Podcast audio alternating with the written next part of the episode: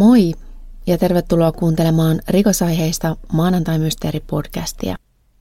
Tämä aihe on kuulijatoive. Kiitos Marille hyvästä toiveesta. Mari lähestyi tämän aiheen kanssa mua parinkin otteeseen ensimmäisen kerran jo joitain kuukausia sitten, joten mä tulin siihen päätelmään, että tämän aiheen täytyy olla hänelle tärkeä, ja ajattelin perehtyä tapahtumiin tarkemmin. On tosi surullista, miten toiset tapaukset saavat vähemmän palstatilaa kuin toiset. Ja niin on tämänkin päivän tapauksen osalta. Aiheesta on uutisoitu hyvin vähän moneen muuhun tapaukseen verrattuna, ja siksi saatavilla olevat tiedotkin ovat hieman rajalliset. Mutta mä halusin tehdä tästä aiheesta nyt kuitenkin jakson osittain Marin sinnikkyyden ansiosta. Musta on tosi siistiä, että on ihmisiä, jotka haluavat yrittää pitää tapauksia esillä jottei ne unohtuisi ennen kuin ne on ratkaistu. Mutta myös siksi, että tämä on kiinnostava tapaus ja mielestäni ansaitsee tulla esille nostetuksi.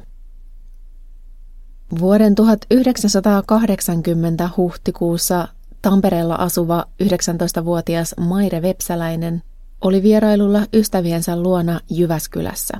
Hän saapui Jyväskylään perjantaina 18. päivä. Matka ei sujunut ihan vailla kommelluksia, Maire oli ensiksi hypännyt Tampereella väärään junaan ja myöhästyi siksi alkuperäisestä tuloajastaan pari tuntia. Ystävysten perjantai-illan tapahtumista ei ole juurikaan tietoa. Oletettavasti se vietettiin rauhallisesti. Lauantai-iltana, eli 19. päivä, Maire ja kaksi hänen ystäväänsä lähtivät ulos. He viettivät aikaa paikallisessa Matin bubissa, ja puolilta öin he liittyivät asema-aukiolle muiden siellä hengailevien nuorten seuraan. Tuo asema-aukio, eli Assa, oli nuorten ja, ja nuoren mielisten kokoontumispaikka viikonloppuiltaisin. Assalle tultiin kuulema usein vähän pidemmältäkin, paikalla ei ollut siis ainoastaan jyväskyläläisiä. Maire liikkui siis kahden ystävänsä kanssa – ja he juttelivat joidenkuiden paikalla olleiden tuttujen kanssa. En tiedä, tunsiko Maire ulkopaikkakuntalaisena näitä tuttuja kovin hyvin vai ei. Heidän siinä jutustellessaan Mairea lähestyi mies, jota hän tai hänen ystävänsä eivät tunteneet. Mies, joka Mairen ystävien arvion mukaan oli noin 18-20-vuotias, vaikutti olevan tukevassa humalassa. Miehellä oli pitkähkö tukka Siis sen verran pitkä, että se peitti hänen korvansa. Mies ja Maire jutustelivat jostain, jota ei ainakaan julkisuuteen ole kerrottu. Kun mä luin aineistoa tästä heidän kohtaamisestaan, mulle syntyi mielikuva siitä, että heillä olisi luistanut juttu hyvinkin. Sillä kun ystävät halusivat lähteä Assalta, Maire ei halunnut lähteä.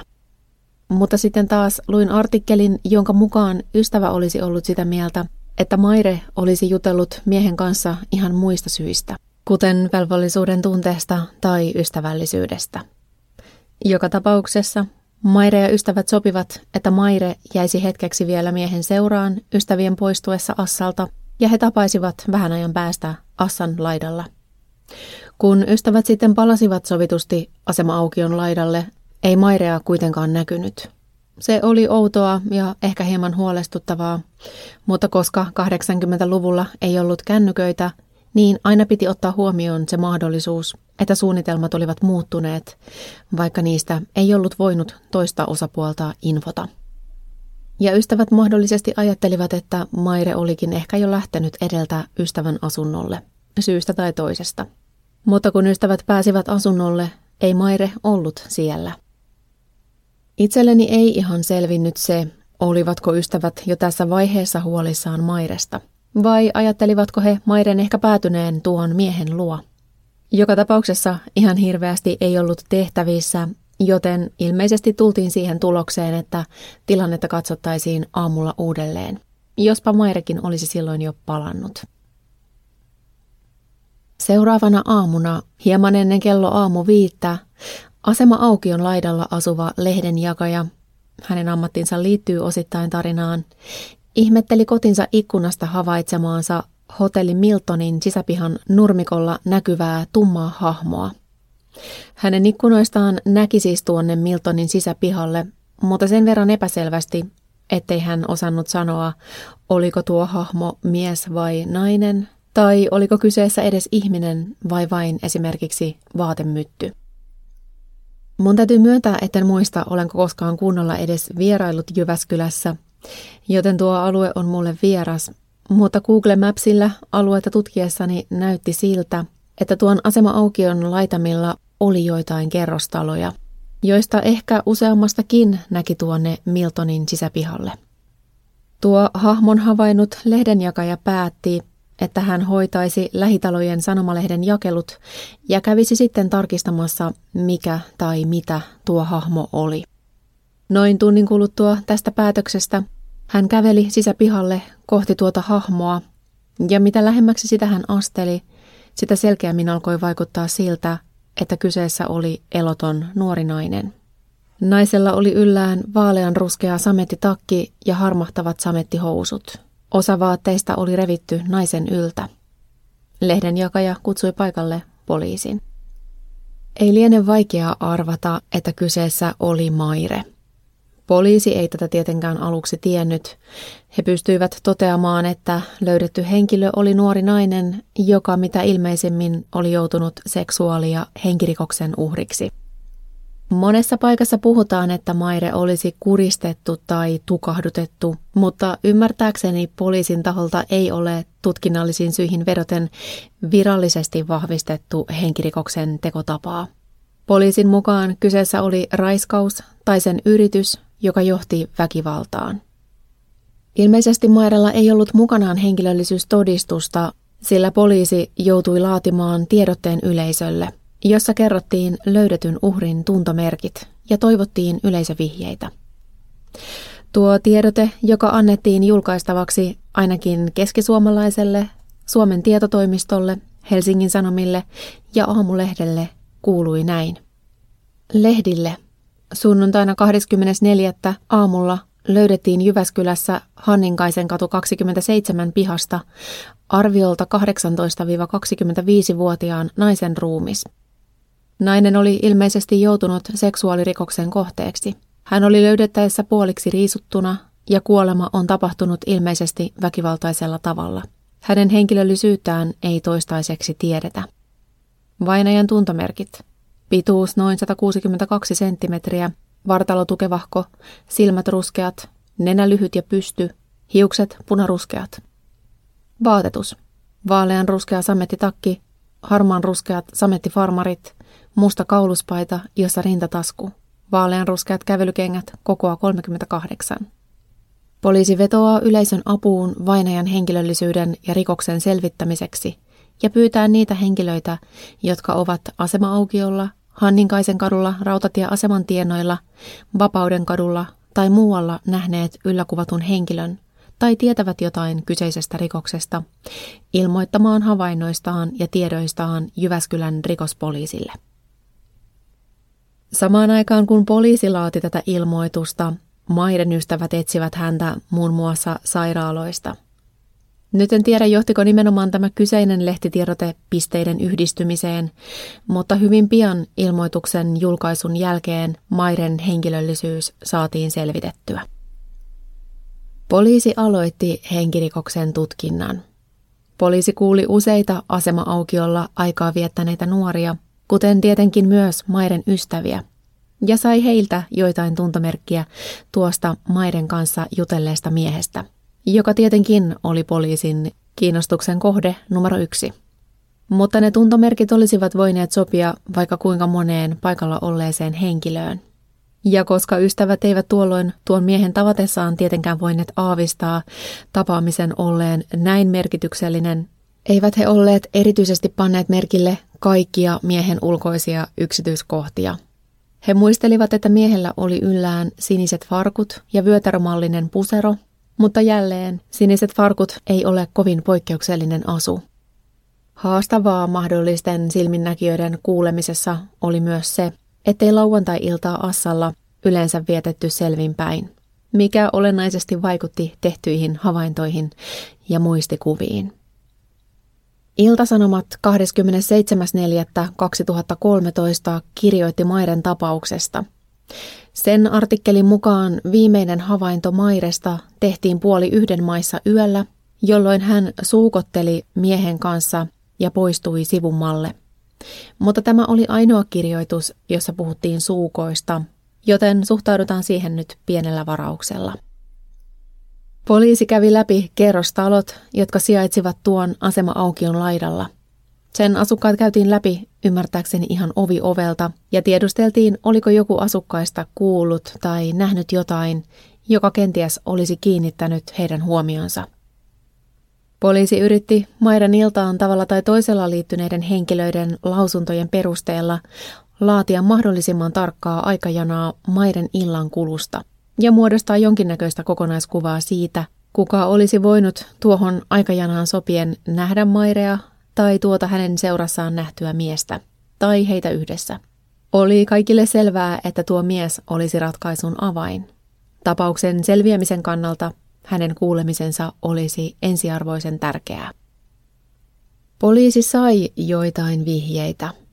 Surmaa seuraavina päivinä poliisi sai selville, että noin kello 0050 tuolloin lauantain ja sunnuntain välisenä yönä, eli siis yönä, jolloin Mairekin surmattiin, oli eräs asema-aukiolla aikaa viettänyt tyttö kuullut naisen huutoa. Tästä havainnosta tiedotettiin sanomalehdissä ja tiedotteessa poliisi vetosi yleisöön toivoen, että jos joku muukin oli tehnyt tuon saman kuulohavainnon, niin tämä ottaisi poliisiin yhteyttä. Tuon kuulohavainnon kanssa samoihin aikoihin oli tehty havaintoja nuorten miesten ryhmästä, joka oleskeli hotelli Miltonin portin tuntumassa, ja toivottiin, että he osaisivat kertoa jotain lisätietoja. Mutta joko heitä ei koskaan tavoitettu tai sitten heillä ei ollut mitään kerrottavaa. Mä en löytänyt tietoa siitä, kummin päin tilanne oli.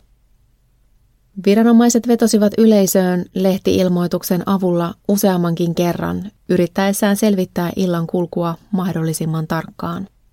Esimerkiksi yhdessä lehtijutussa etsittiin nuorta naista, joka joidenkin vihjeiden perusteella oli lainannut maiden seuraan liittyneelle miehelle tietynlaista kynää asema-aukiolla tuona surmailtana tai yönä. Tästä seuraavana päivänä poliisi pyysi lehti-ilmoituksella nuorta miestä, joka oli lauantai-iltana asema-aukiolla Vuokkonimisen tytön seurassa, ilmoittautumaan heille. Samoin poliisi pyysi yhteydenottoa Kantakrouvin edessä värjöitelleeltä naiselta, joka oli käynyt vaihtamassa puhelinrahaa poliisiautossa istuneilta poliiseilta. Kantakrouvi oli siis Miltonin viereisiä ravintoloita. On mahdotonta sanoa tarkkaan, mitä mikäkin pyyntö tarkoitti. Todennäköisesti kaikki näistä liittyivät joihinkin saatuihin vihjeisiin ja toivottiin, että nämä henkilöt tavoittamalla heiltä ehkä saataisiin lisää tietoja tähän palapeliin. Tietoja, jotka veisivät tapahtumakulun selvittämistä seuraavan askeleen eteenpäin. Ennemmin tai myöhemmin jälki kuitenkin katosi, eikä enempää vihjeitä saatu. Kevään kulkiessa kohti kesää maiden tapauksen uutisointi väheni sitä mukaan, kun tiedotettavat asiatkin vähenivät.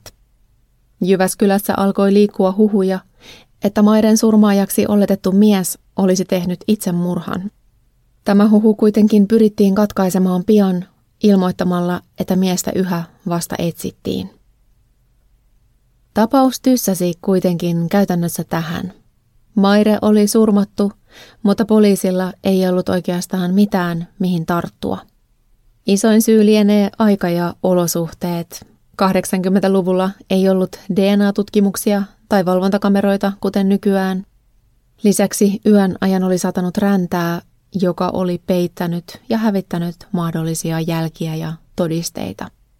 Poliisi on myös epäillyt, että asiaan saattoi vaikuttaa myös se, ettei Maire ollut jyväskyläläisiä.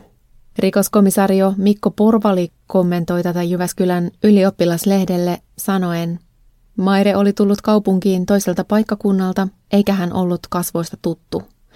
Voi olla, että sen vuoksi asema-aukiolla olleet eivät kiinnittäneet häneen huomiota. Eikä sitäkään voi varmaksi sanoa, oliko myös tekijä toiselta paikkakunnalta. Maiden surmaa seuraavina vuosina poliisilla oli joitain epäiltyjä, ja tuon jo aiemman mainitsemani Iltasanomien kirjoituksen mukaan yksi mies olisi ollut pidätettynäkin hetken. mutta poliisilla ei ollut mitään, millä yhdistää miestä tapaukseen. Mitään näyttöä häntä vastaan ei ollut. Itse asiassa ainakin kaksi miestä tunnustikin jollekulle läheiselleen surmanneensa maiden. Molemmat olivat kuolleet ennen kuin poliisi pääsi heitä kuulemaan, joten perusteita heidän tunnustuksilleen ei koskaan päästy kuulemaan. Tutkinnassa kuitenkin selvisi, ettei kumpikaan voinut olla syyllinen. Tähän liittyen luin yhden kiinnostavan artikkelin. Siinä haastatellun oikeuspsykologi Julia Korkmanin mukaan julkisuudessa esillä olleet tapaukset voivat vetää puoleensa ihmisiä, joilla on esimerkiksi mielenterveysongelmien takia vaikeuksia erottaa todellisuutta omista kuvitelmistaan.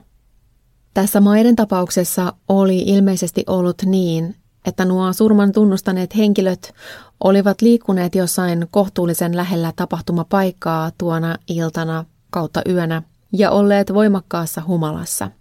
Niin humalassa, ettei heillä ollut yöstä mitään muistikuvia, ja luettuaan lehdistä tapahtuneesta he olivat pelänneet tehneensä itse tuon rikoksen. Jokin aika Maiden surman jälkeen rikoslehti Alibi julkaisi jutun tapauksesta. Jutussa oli mukana myös piirros tuosta Maiden seuraan liittyneestä tuntemattomaksi jääneestä miehestä. Ja tämä piirros vähän hämmensi mua.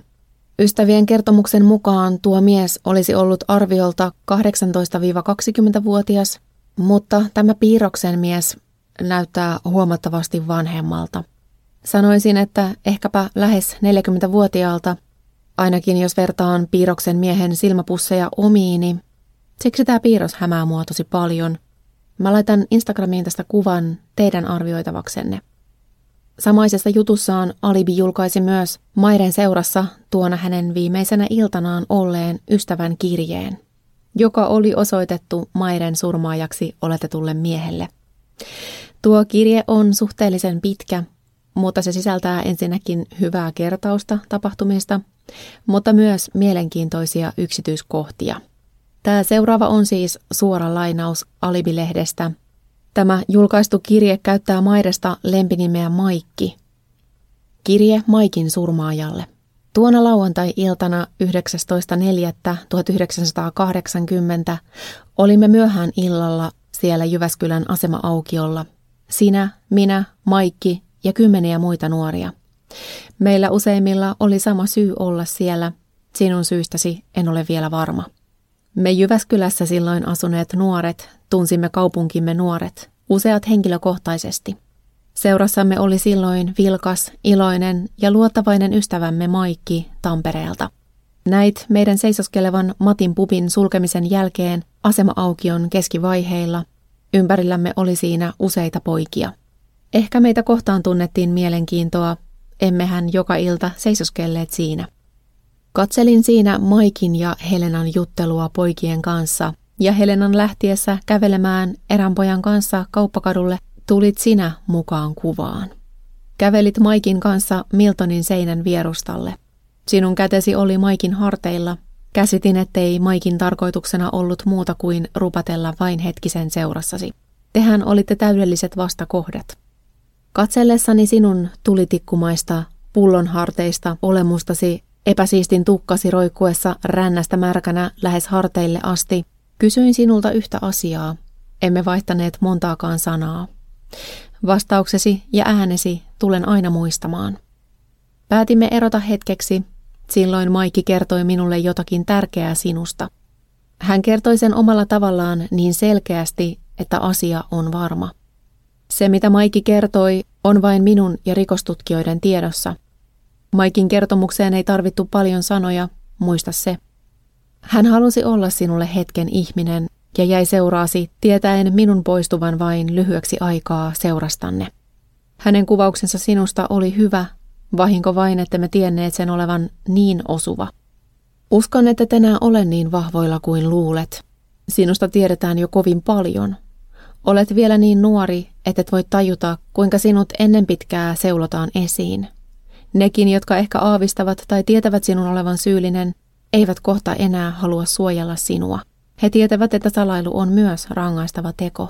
Toisaalta nykyinen menettelysi paljastaa ja ennakoi koko ajan pahempaa olevan tulossa.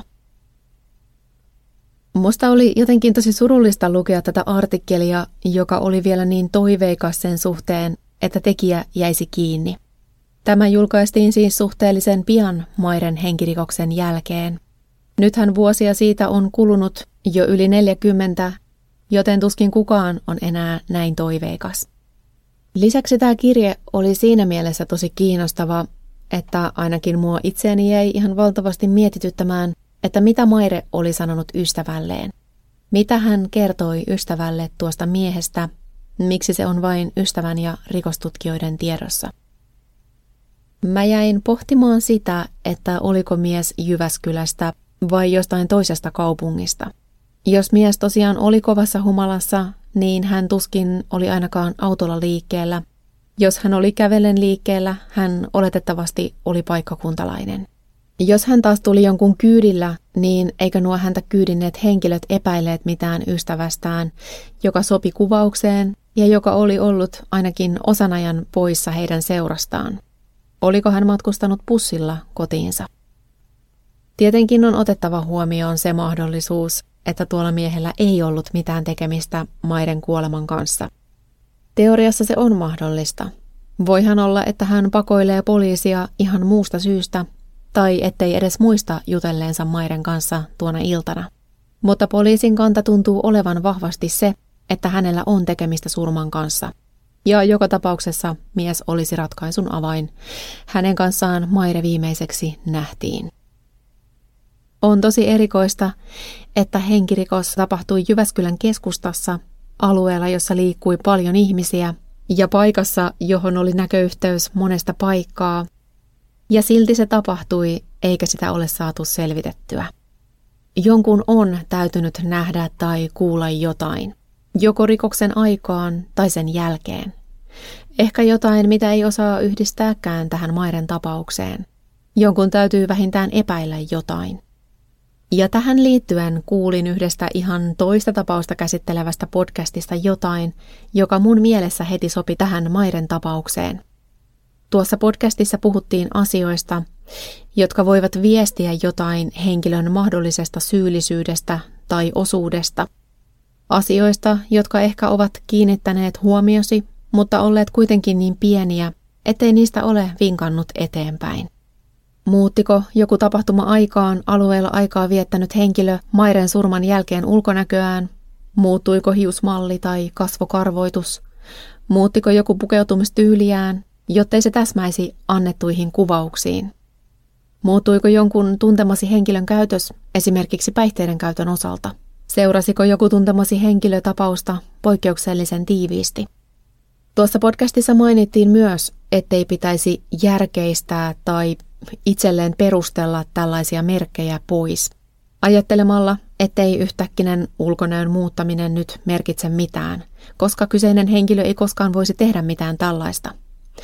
Tai vähättelemällä omia huomioitaan ja ajattelemalla poliisin kyllä hoitavan asian. Seuraava on melkeinpä suora lainaus podcastista. Jos epäilet jotakuta, jätä vihje, vaikka nimetön – Kyseinen henkilö ei saa koskaan tietää sinun jättäneen tuon vihjeen. Ja jos se ei ole oikea henkilö, ei se haittaa. Mutta vihjeen jättämällä saatat olla se henkilö, joka auttaa poliisia ratkaisemaan tämän rikoksen. Maiden kuolemaa on tutkittu ainakin tämänhetkisillä tiedoilla tappona, joten sinänsä rikos on jo vanhentunut. Ja kuka tietää, onko tekijä enää edes hengissä – mutta sen selvittäminen olisi silti ihan mielettömän tärkeää monestakin syystä. Maiden tapaus on siis yhä auki. Sitä ei aktiivisesti tutkita, mutta poliisin mukaan toivon kipinä elää siinä, että joku joko tunnon tuskissaan tai muuten asiasta tietävänä katsoisi, että aika on kypsä puhumiselle. Tässä oli tämän maanantain tapaus. Tuttuun tapaan laitan Instagramiin joitain valokuvia tapaukseen liittyen ja mielellään kuulen kommentteja tästä tapauksesta. Tämä voi olla monelle jollain tavalla tuttukin, ainakin jos olet tuolta alueelta. Ja muistathan Nextorin tarjouksen tämän podcastin kuuntelijoille. Nextorin uudet käyttäjät saavat kuukauden ilmaista kuuntelu- ja lukuaikaa koodilla Mysteeri. Saat lunastettua tämän edun osoitteessa www.nextori.fi kautta mysteeri. Kiitos kun kuuntelit tämän jakson ja toivottavasti olet kuulolla taas ensi viikolla. Mutta siihen asti, moi moi. Kuuntelit Podmin Premium-podcastia. Haluatko löytää lisää samankaltaisia podeja tai vaikka ihan uusia tuttavuuksia? Lataa Podmin sovellus App Storesta tai Google Playsta ja saat kokeilla palvelua kaksi viikkoa ilmaiseksi.